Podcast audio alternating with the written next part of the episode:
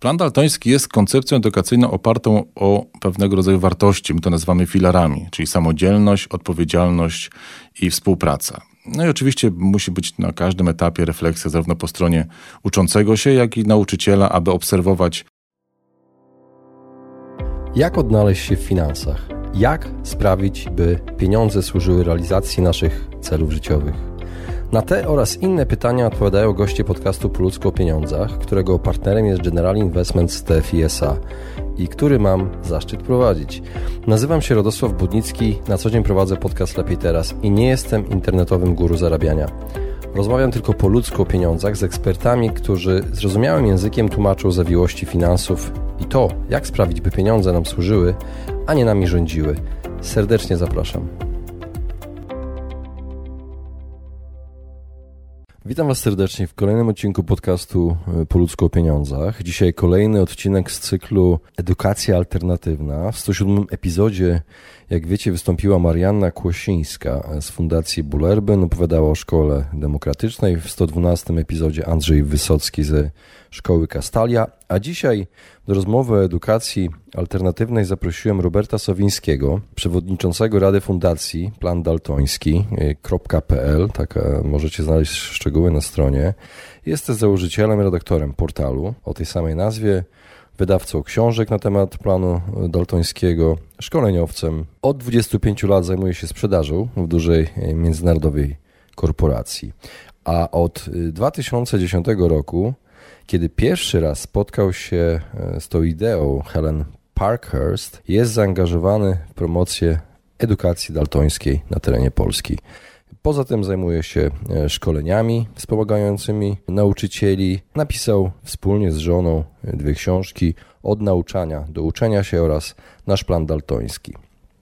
E, poza tym Robert jest podcasterem. Z jego podcastu możecie dowiedzieć się o wiele więcej szczegółów na temat planu daltońskiego. Podcast nazywa się Od nauczania do uczenia się. W ostatnim projekcie Edukacja po godzinach, o której też będziemy rozmawiali, pomaga nauczycielom. W jaki sposób tego dowiecie się z tego odcinka, więc zapraszam do wysłuchania naszej rozmowy. Cześć Robert. Cześć Radku, witaj ponownie. Trochę w nowych okolicznościach przyrody, ale Właśnie, w ogóle w innej, w innej, rzeczywistości. Witam cię serdecznie w podcaście Pludzko o pieniądzach. Bardzo dziękuję, że zgodziłeś się wystąpić. Akurat robię taki cykl odcinków na temat edukacji alternatywnej i zaprosiłem już do 107 epizodu Mariannę Kłosińską z Fundacji Bullerbyn i do 112 epizodu Andrzeja Wysockiego ze Szkoły Kastalia. I... Miałem okazję obydwóch Twoich gości odsłuchać, to mi też pomogło przygotować się do spotkania dzisiejszego.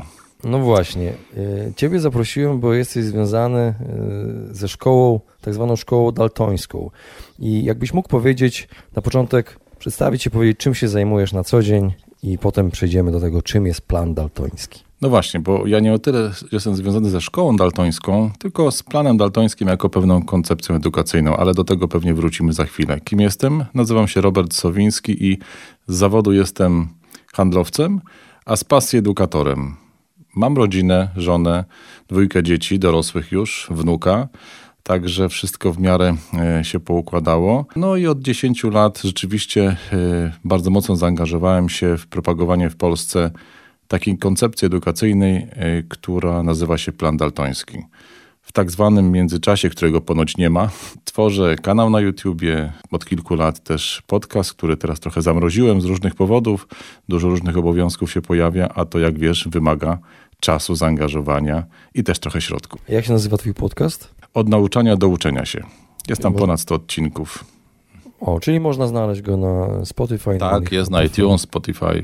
Tam, gdzie powinien być, jest i czeka, i mam nadzieję, że w miarę sprawnie wrócę do emisji kolejnych odcinków, bo pomysłów się rodzi, tylko ciągle z tym czasem jest tak, że go brakuje. Super, no podcasty to jest dużo darmowej treści też dla osób, które będą tak. chciały bardziej zgłębić właśnie to, czym się zajmujesz. Na czym polega wyjątkowość tej metody?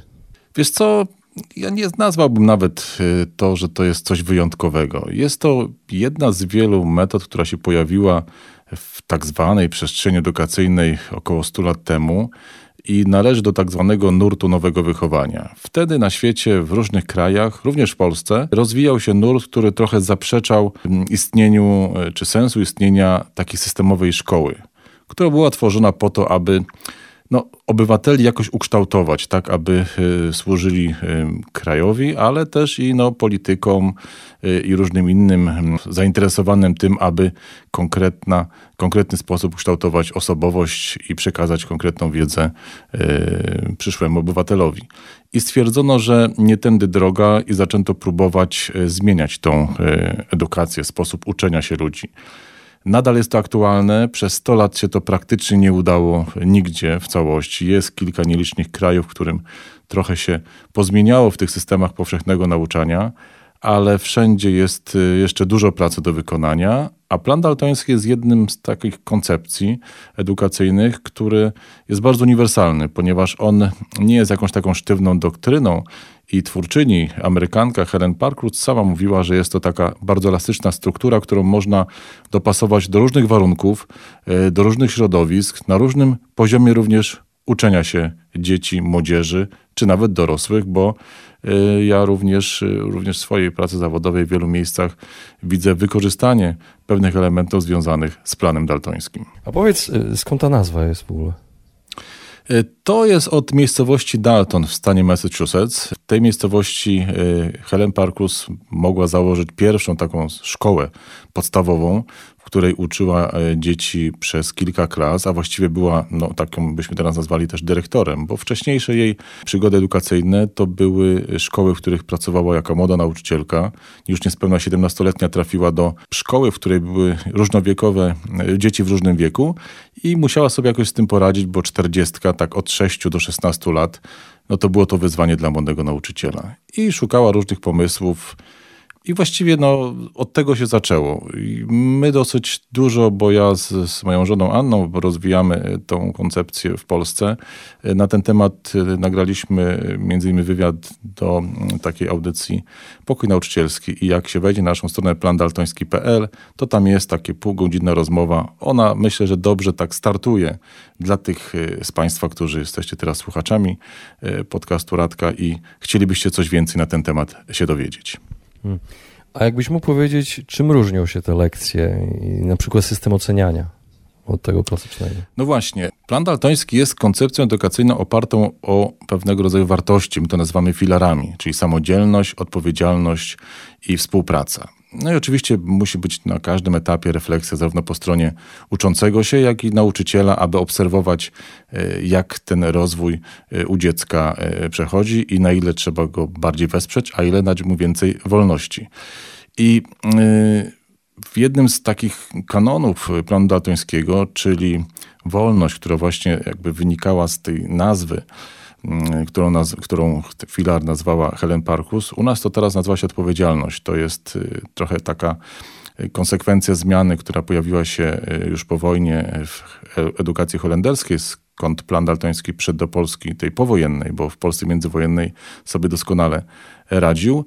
I y, tam się bardzo mówi dużo o autonomii, również motywacji wewnętrznej, czyli nie oceny nie nagrody mają wspierać nas tym, aby nam się chciało chcieć, ale radość z tego, że każdego dnia, każdego tygodnia stajemy się lepszymi ludźmi, potrafimy coś więcej i widzimy ten progres.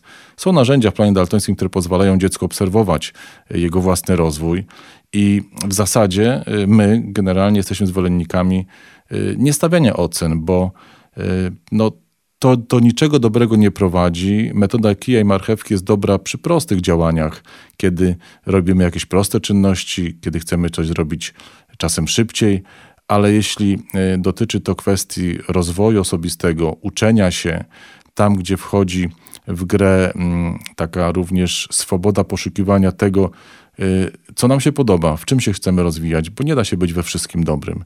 Tam oceny są niepotrzebne bo oceny są z czasem nagrodami, a czasem zła ocena jest karą.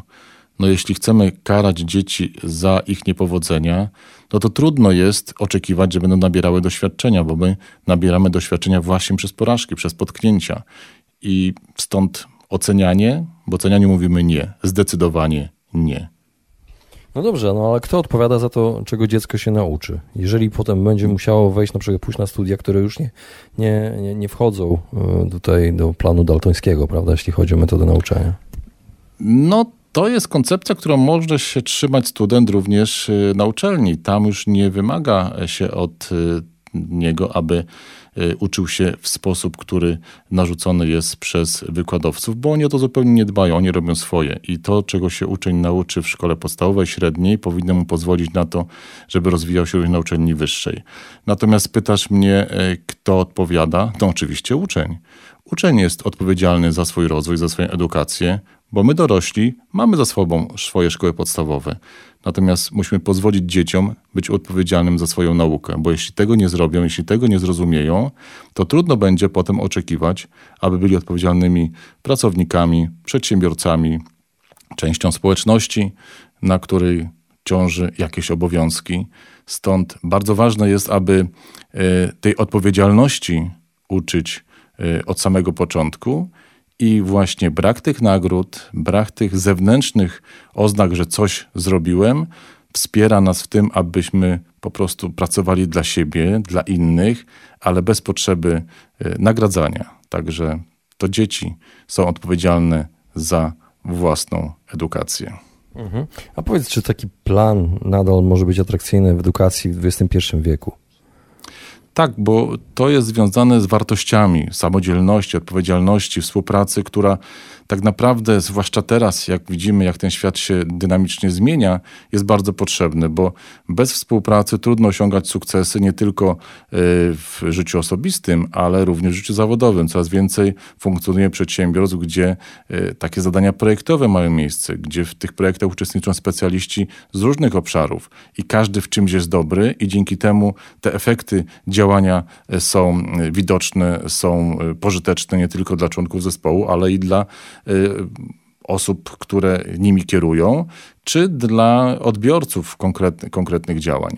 Y, odpowiedzialność, no cóż, wystarczy spojrzeć, co się dzieje wokół i jak widać, jak często nam brakuje tej odpowiedzialności za to, co mówimy, za to, co robimy bo myślimy tylko czasem o sobie, o bardzo tej takiej przestrzeni bliskiej nam, a nie zdajemy sobie sprawy z tego, jak pewne decyzje y, będą później wpływały na nawet przyszłe pokolenia, bo przecież to, co się dzieje nawet u nas, w naszym kraju teraz, to są działania, które będą miały reperkusje w kolejnych kilku, kilkunastu, a może i kilkudziesięciu lat. Dlatego tutaj no, te filary są bardzo, bardzo adekwatne do tego, co jest potrzebne nam, ludziom, nie tylko w Polsce, bo w wielu krajach plan daltoński się rozwija. Nie zawsze jest nazywany planem daltońskim, bo on bardzo często wtopił się w różne inne koncepcje edukacyjne.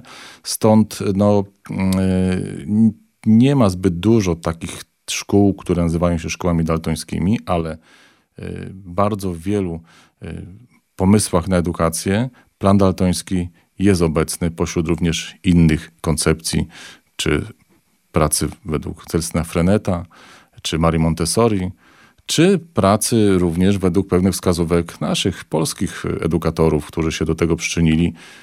Wystarczy wspomnieć Janusza Korczaka, który nie tworzył takiej koncepcji edukacyjnej, ale postawił na małego człowieka, y, który jest częścią społeczności i jest również człowiekiem, nie tylko dzieckiem. Zresztą później również Aleksander Kamiński wiele tej swojej edukacji harcerskiej Y, ma takich elementów, które można znaleźć bardzo dużo spójności z tym, co Helen Parker zostawia po sobie, będąc y, Amerykanką, ale wpływając na edukację w wielu krajach, w Japonii, y, w Nowej Zelandii, Austria, Holandia, Anglia. Naprawdę można wymieniać wiele, wiele krajów, również wschodnie kraje w okresie międzywojennym też próbowały sobie z planem daltońskim jakoś radzić. Nawet w Rosji sowieckiej była pewna przygoda kilkuletnia z planem daltońskim, ale tam zbyt dużo indywidualności nie było e, dobrze postrzegane i e, z tego zrezygnowano. Tak, podobno tak jak teraz w Chinach, gdzie nie można za bardzo, dzieci nie mogą za bardzo myśleć samodzielnie, tylko muszą y, uczyć się tego, co jest w książce i nie odstępować od planu, tego, co mówi nauczyciel. No, tak, i to jest zadziwiające, bo w ostatnich latach również jest spore zainteresowanie planem daltońskim w Chinach. Mm, ja miałem okazję odwiedzić i spotkać się z prezesem firmy, która przygotowuje materiały do takiej wstępnej diagnozy uczniów na wejściu do szkoły i przygotowują dla nich programy nauczania. I z dużym zainteresowaniem rozmawialiśmy na temat planu daltońskiego. Wiem, że edukatorzy holenderscy odwiedzają Chiny, bo w ogóle Helen Parkus też była jedną z nielicznych edukatorek, zwłaszcza kobiet, które odwiedziły Chiny wiele lat temu, ale to w tamtych czasach niespecjalnie się przyjęło. Teraz y, patrzy się na to trochę jak na również pomysł, aby być bardziej efektywnym, bo w Chinach najważniejsza teraz jest edukacja, ona jest troszeczkę inna niż ta zachodnia, e, europejska. Tam bardziej traktuje się właśnie dzieci e, no, trochę na takiej zasadzie, jakby się chciał u nas, żeby nadrabiały. No, z tego, co ostatnio czytałem, to po pandemii dzieciaki tam do 21.40 e, siedziały w szkole, aby nadrobić. No, coś, co nie da się zrobić tak naprawdę fizycznie. No ale tak jak powiedziałeś, tam trochę inaczej też patrzy się na edukację i tam jest bardziej taka właśnie... Mm, bardziej restrykcyjna, bardziej opresyjna. No nie ma, nie ma nacisku, tak, nie ma nacisku na tą edukację humanistyczną, jak ci mówiłem o tym eseju Marty Nussbaum, która powiedziała, że w tych mm -hmm. społeczeństwach totalitarnych lub autorytarnych generalnie y, rozwija się owszem edukacja technologiczna, y, edukacja niezwiązana z, z humanizmem i samodzielnym myśleniem. Y, tak, to, no, ale, to widać. Ale nie chcę iść w politykę, bo chcę zapytać o, o plan daltoński i o tym, czy dzieci, które e, uczyły się według tego planu, osiągają w życiu sukces, czy mają jakoś, są jakoś przygotowane do życia lepiej, czy lepiej idzie im e, z finansami osobistymi, na przykład e, w życiu, dają sobie radę finansowo, osiągają sukces w biznesie. Jak to wygląda? No tak, trudno powiedzieć z tej perspektywy ostatnich 10 lat, bo tyle trwa, czy 11 rozwój planu daltońskiego w powojennej Polsce i możemy jedynie obserwować, jak sobie radzą dzieci, które przechodzą na przykład edukację przedszkolną idą do szkoły, tak zwanej zwykłej, albo y, po edukacji wczesnoszkolnej przechodzą do klas starszych, gdzie nauczyciele jeszcze nie pracują według takiego systemu, takiej koncepcji edukacyjnej. To, co widać, y, nie ma na to badań. To jest jeszcze za tyle za wcześnie, że jeszcze nie prowadzi się badań takiej efektywności uczenia się dzieci według tej koncepcji, ale to, co zauważamy i to, co jest i ta inflacja zwrotna, która przychodzi od nauczycieli pracujących z takimi dziećmi w klasach starszych, to bardzo duża samodzielność. To jest bardzo też, y, no, bardzo dobrze było widoczne w okresie pandemii. Wystarczyło, że tylko kilka miesięcy dzieci były y, w klasie, gdzie pracowało się według koncepcji daltońskiej. One przechodząc na tak zwaną edukację zdalną, kiedy dostawały materiały do samodzielnej pracy, one potrafiły to robić. I to właściwie e, jest największy taka, taka zaleta, czy ta, ten efekt, który my zaobserwowaliśmy właśnie w okresie pandemii. Czyli widać, że już bardzo krótka aktywność e, dziecka, polegająca na tym, że oddaje mu się autonomię, odpowiedzialność za swój proces edukacyjny, e, pokazuje, że on jest to bardziej zaangażowany i nie potrzebuje pilnowania ze strony nauczyciela, czy ze strony rodzica, aby e, zrobił to, co ma do opracowania samodzielnie, przeczytał, zajrzał gdzieś tam, odnalazł w internecie. Także to na pewno jest taki efekt pozytywny i rodzice też bardzo dużo informacji zwrotnych mamy od rodziców, dzieci przedszkolnych czy szkolnych, że w domu zupełnie inaczej podchodzą do e, pewnego rodzaju obowiązków. Zresztą my nawet e, pracując, czy będąc naszym wnukiem, który teraz ma 4,5 roku, właściwie prawie 5 już, również wykorzystujemy plan daltoński w takich domowych e, zajęciach, kiedy pokazujemy upływ czasu, e, co było do zrobienia, co jeszcze planujemy zrobić, gdzie jedziemy. Dziecko zupełnie inaczej funkcjonuje, jeśli e, spodziewa się pewnych rzeczy, ma coś zaplanowane. No, tutaj ze strony też starszych nas, rodziców, wymaga się, aby też być odpowiedzialnym jeśli coś zaplanujesz, to to zrealizuje. Żeby też no, no nie pokazywać z naszej strony, że jednak wycofujemy się z jakichś zobowiązań.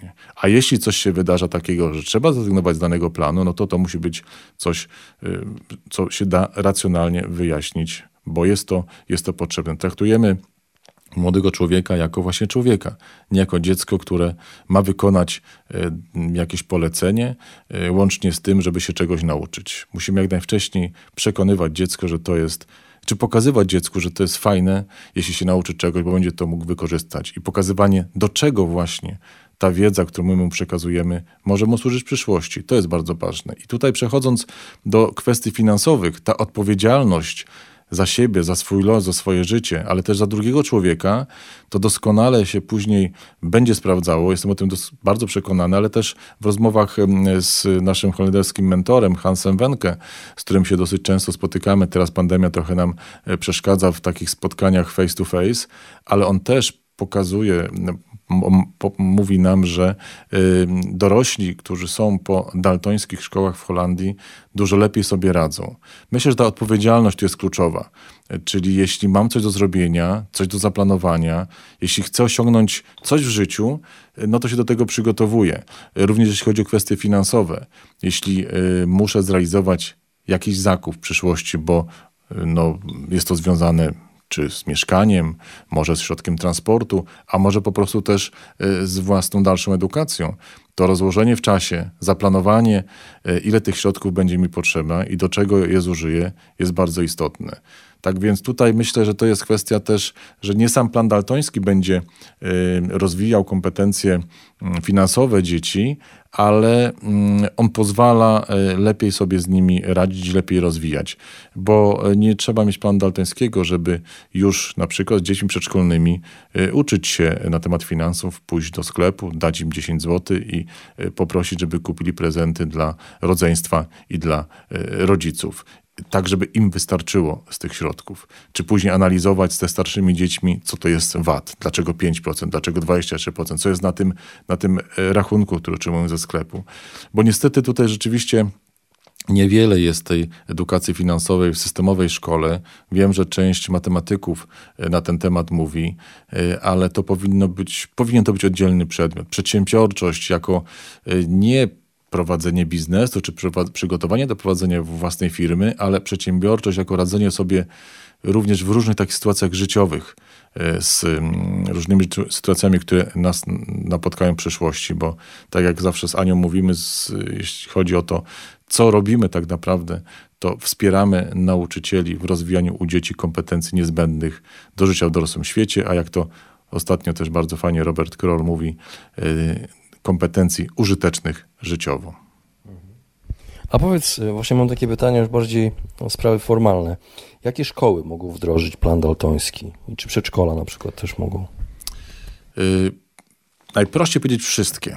Ale oczywiście wszystkie to jest określenie e, nieprecyzujące nic i nie chciałbym e, naszych słuchaczy zostawić z taką e, banalną odpowiedzią. Wszystkie o tyle, że nie ma ograniczeń, bo te wszystkie sprawy formalne, które musimy wypełnić zarówno w edukacji w przedszkolu, jak i w szkole, plan daltoński tego nie nie koliduje z tym plan daltoński. On nie wchodzi w Mm, sprzeczności w prawie oświatowym czy wymaganiach podstawy programowej. To jest bardziej taki szkielet, taki koncepcja pozwalająca zorganizować proces uczenia się. Y, ale gdybyśmy chcieli pójść dalej, głębiej, to myślę, że y, może to się dać zaimplementować w tych placówkach oświatowych, w którym nauczyciele potrafią też pracować autonomicznie. Jeśli dyrektor daje autonomię swojemu nauczycielowi w tym, w jaki sposób pracuje, jak działa z dziećmi, z uczniami, to łatwiej takiemu nauczycielowi będzie również tą autonomię dawać dziecku. No i muszą to być nauczyciele, którzy też pracują nad własnym rozwojem, szukają różnych narzędzi, które pozwalają nie tylko realizować y, podręczniki, które stały się takim no, często symbolem uczenia się, tak? realizacja podręcznika, bo nas obowiązuje wszystkich w edukacji realizacja podstawy programowej. A to da się zrobić y, nie poświęcając tak dużo czasu na wertowanie podręczników, bo teraz wiedza jest wszędzie. Y, prowadzicie też taki projekt, y, chyba edukacja po godzinach, tak? Edukacji po godzinach? Tak, to jest, to jest mój projekt taki z ostatnich właściwie kilkunastu tygodni, ponieważ zaobserwowałem, bo jestem dosyć aktywny w mediach społecznościowych, że wielu moich znajomych nauczycieli, którzy y, mają świetne pomysły y, i dzielą się z tymi pomysłami, pokazują, wręcz y, dają do kopiowania materiały na różnych y, platformach typu Jamboard, Wakelet y, i y, to jest ich praca. Jest coraz więcej nieuczciwych nauczycieli też, którzy po prostu kopiują to nie po to, żeby użyć pracy, bo po to się dzielą tymi y, właśnie autorzy, ale po to, żeby to sprzedawać. I yy, pomyślałem sobie, że z tych moich doświadczeń związanych ze sprzedażą i marketingą oraz marketingu oraz z tym, co w sprzedaży zbudowałem właśnie w edukacji, czyli wydawnictwo, które y, wydaje książki na ten plan Daltońskiego, czy platformę z kursami online, gdzie też y, emitujemy własne kursy wyprodukowane, ale również kursy autorów, którzy są y, spójni z tymi koncepcjami, które my oferujemy nauczycielom, aby ich wesprzeć trochę w tym, jak mogą sprzedać się, jak mogą zarobić na wiedzy, którą posiadają, bo skoro ktoś inny czerpie z ich doświadczeń, osiągnięć, przerabia to jakoś, i, a czasem wręcz wprost kopiuje i wrzuca do sieci, sprzedając za parę złotych, to ja wolałbym, żeby ci moi znajomi, przyjaciele y, dostali trochę ode mnie pomocy i y, sami to robili, bo to nie wymaga dużej wiedzy, po prostu wymaga to poznania pewnych zagadnień, a czasem nauczyli się tego e, boją, bo koncentrowali się na uczeniu i uczeniu się i uczeniu innych, a nie na bycie przedsiębiorcą. A myślę, że to jest dobry czas, aby wielu nauczycieli pomyślało o tym, żeby być przedsiębiorczym nauczycielem. Stąd edukacjapogodzinach.pl to e, takie miejsce, gdzie można zapisać się na newsletter cotygodniowy, w którym o różnych rzeczach związanych ze sprzedażą, marketingiem, w tym obszarze edukacyjnym dzielę się. I również jest taka grupa Edukacja po godzinach zamknięta, e, gdzie po daniu odpowiedzi na trzy proste pytania e, możecie dołączyć i e, ja tam raz w miesiącu będę robił takie spotkanie na żywo, e, a może częściej, jeśli będzie taka potrzeba. I dzielił się tym, co być może nauczycielom się przydać, aby trochę uzupełnić swój budżet domowy, bo jak wszyscy wiedzą, a to się niestety nie zmienia i nie zmieni raczej, w, jeśli chodzi o kwestie finansowe, uposażenia nauczycieli są no, no nieadekwatne do nie tylko ich wkładu, ale też e, do takich minimalnych potrzeb, jakie mają e, ludzie, którzy się muszą rozwijać i muszą też płacić za własną edukację, aby być lepszymi nauczycielami dla, dla swoich uczniów, dzieci w, w przedszkolu. Czyli nie tylko e, pomoc w edukacji dzieci, ale też pomoc nauczycielom. Tak, zdecydowanie tak. Super. Robert, bardzo Ci dziękuję za rozmowę. Dzięki, Radku. Właśnie wysłuchaliście podcastu Po ludzku o pieniądzach. Mam nadzieję, że Wam się podobało. Jeśli tak, poświęćcie swój czas, proszę pozostawić swoją recenzję na Apple Podcast. Jeżeli macie pytania lub propozycje dotyczące kolejnych audycji, piszcie do mnie na fanpage'u Po ludzku o pieniądzach i do usłyszenia następnym razem. Pozdrawiam serdecznie.